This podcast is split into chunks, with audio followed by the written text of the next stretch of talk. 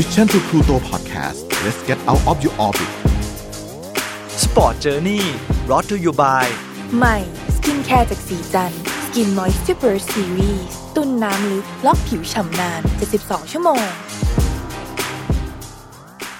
สวัสดีครับคุณผู้ชมคุณผู้ฟังทุกคนนะครับขอต้อนรับเข้าสู่รายการ Sport Journey กับผมโจอี้ชัยยุทธนะครับทาง Mission True Pluto Podcast หากเพื่อนๆคนไหนยังไม่ได้กดติดตามหรือกด Subscribe นะครับยังไงรบกวนด้วยเพื่อเป็นกำลังใจให้กับทีมงานพวกเราทุกคนนะครับสัปดาห์ที่แล้วเนี่ยผมโจอี้เล่าเรื่องราวของคดี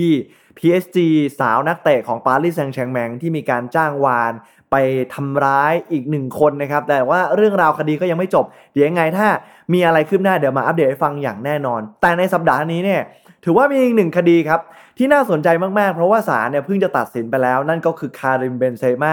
นักเตะทีมชาติฝรั่งเศสชื่อดังแห่งสโมสร Real Madrid นะครับหากใครที่ติดตามฟุตบอลฝรั่งเศสเนี่ยจะพบว่าคนคนนี้เนี่ยแม้ว่าจะเป็นกองหน้าเบอร์หนึ่งของทีมชาติฝรั่งเศสก็ตามแต่เขาโดนโทษแบนนะครับไม่ได้ลงเล่นในทีมชาติกว่า หกถึงเจ็ด ปีมาแล้วเรื่องราวเนี่ยมันเกิดอะไรขึ้นวันนี้มาฟังกันนะครับเมื่อช่วงสิ้นเดือนพฤศจิกายนที่ผ่านมานะครับมีข่าวคึกโครมในโลกลูกหนังครับว่าศาลอาญาคดีโทษปานกลางแห่งแวร์ซายน์ประเทศฝรั่งเศสนะครับตัดสินแล้วลงโทษกองหน้าเรอัลมาดริดนะครับหรือว่าคาริมเบนเซม่าให้จำคุกหนึ่งปีแต่รอลงอาญานะครับและปรับเงิน เจ็ดหมื่นห้าพัน ยูโรหรือว่าคิดเป็นเงินไทย สองล้านเจ็ดแสนแปดหมื่น บาทก็ถ้ามองในมุมนักเตะระดับโลกเนี่ยมันก็ไม่ได้เยอะอะไรมากมายนะครับ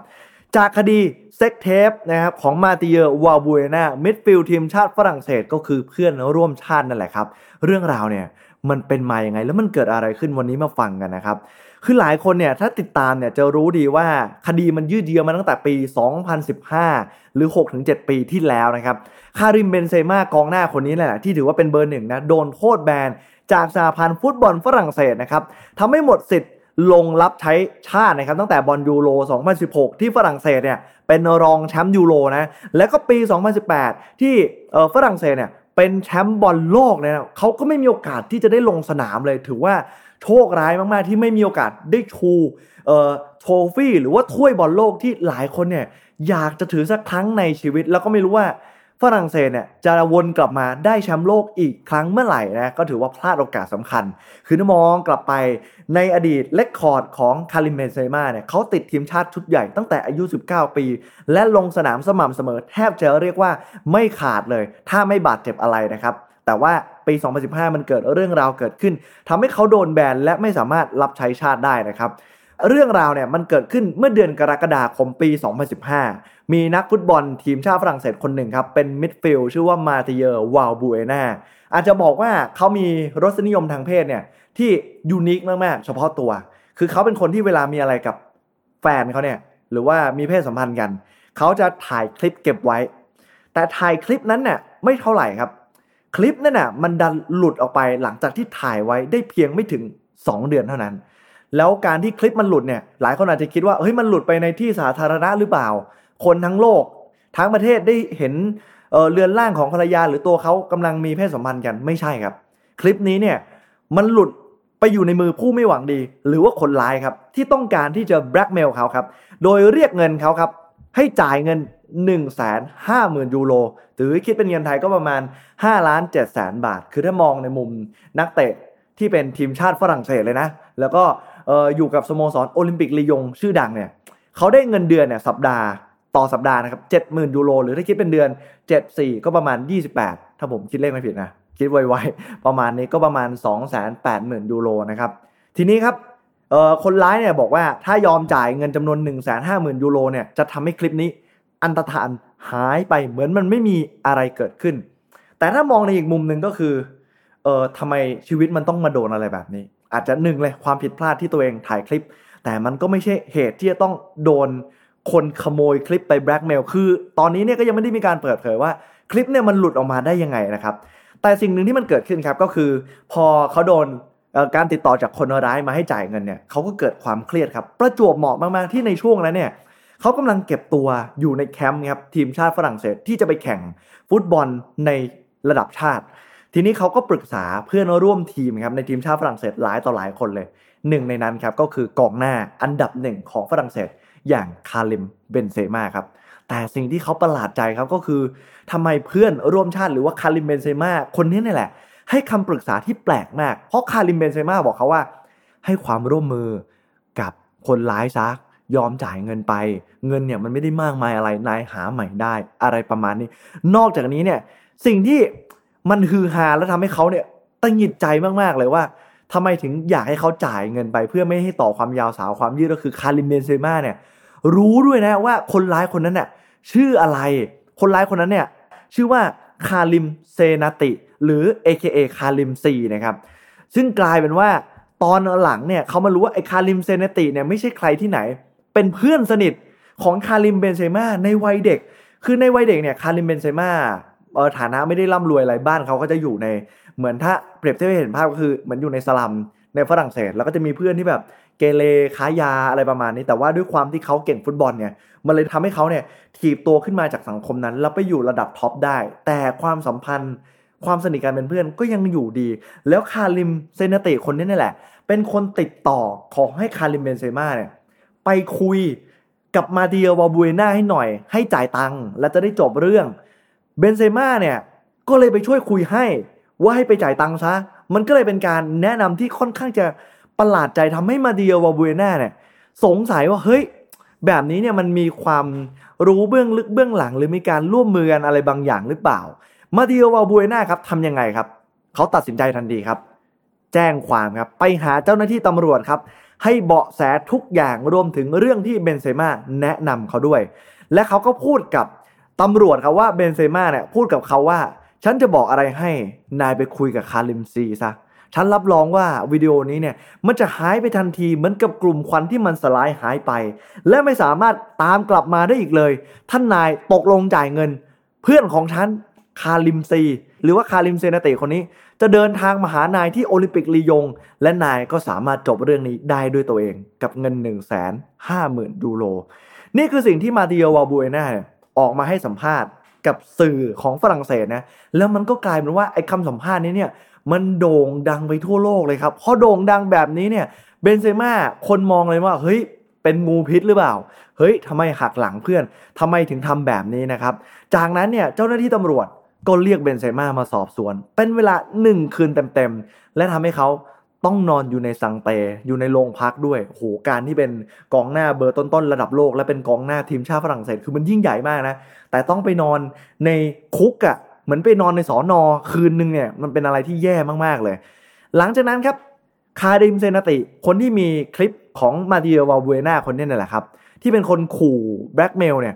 ปรากฏว่าจู่ๆครับเขาโดนตำรวจจับครับแต่ไม่ได้โดนตำรวจจับเรื่องคดีเซ็กเทปนะครับเขาโดนจับในตอนที่ตำรวจเนี่ยเข้าไปกวาดล้างยาเสพติดเกี่ยวกับแก๊งยา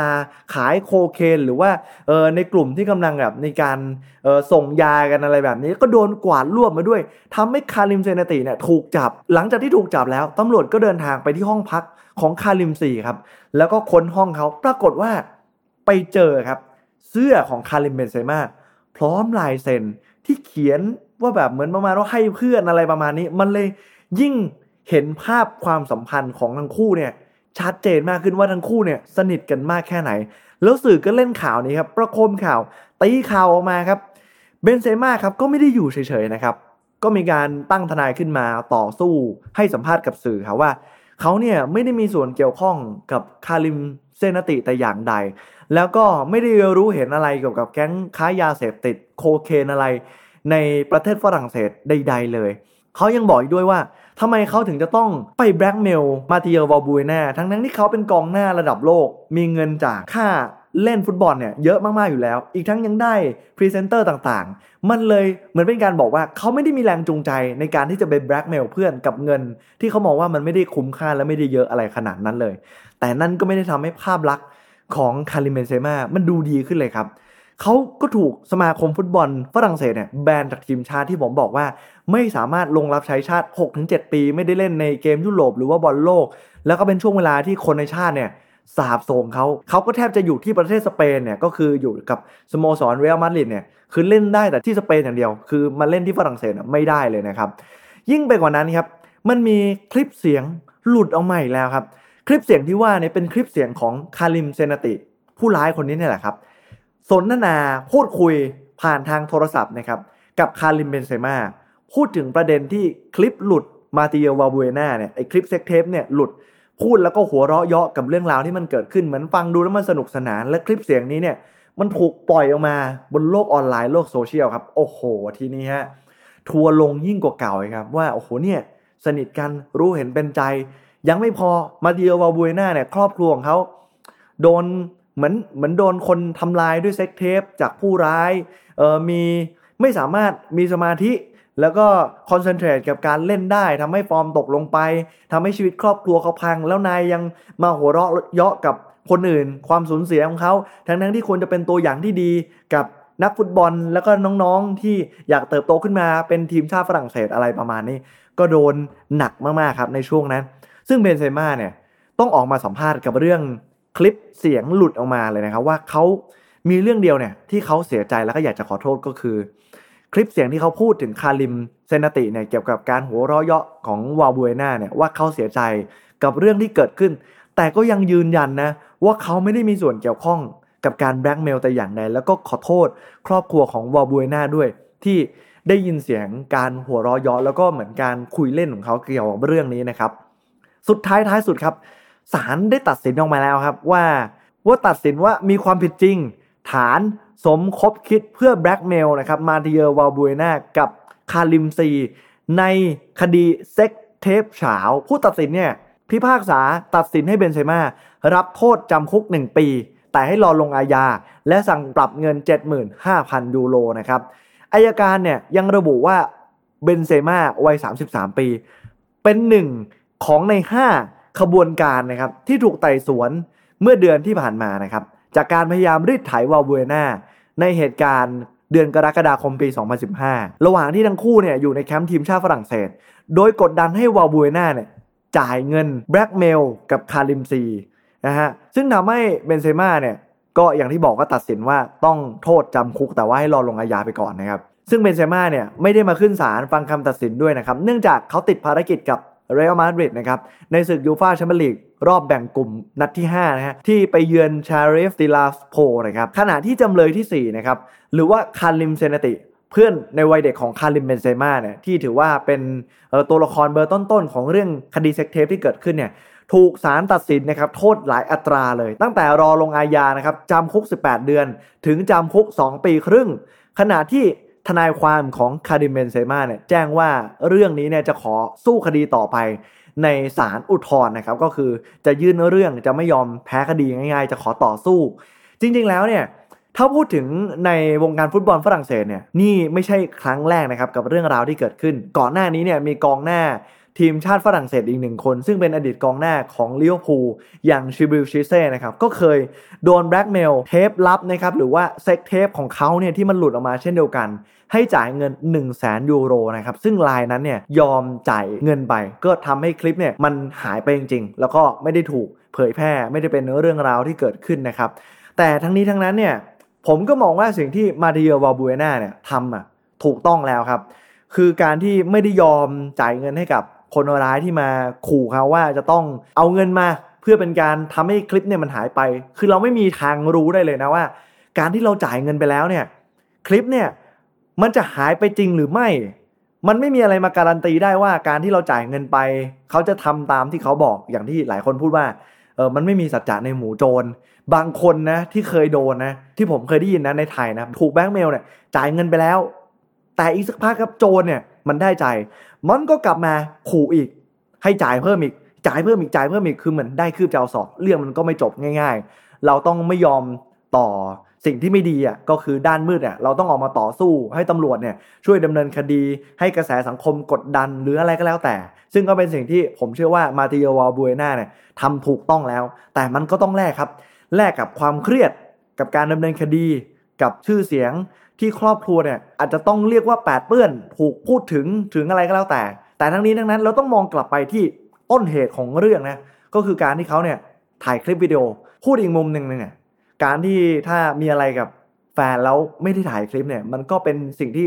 เซฟตัวเองมากที่สุดเนี่ยยิ่งเดี๋ยวนี้นะการถ่ายในโทรศัพท์มือถือหรือว่า iPhone เนี่ยบางทีเราไม่รู้ตัวนะเราถ่ายไปอ่ะแล้วเครื่องเนี่ยมันเชื่อมต่ออินเทอร์เน็ตอยู่มันก็จะแบ็กอัพ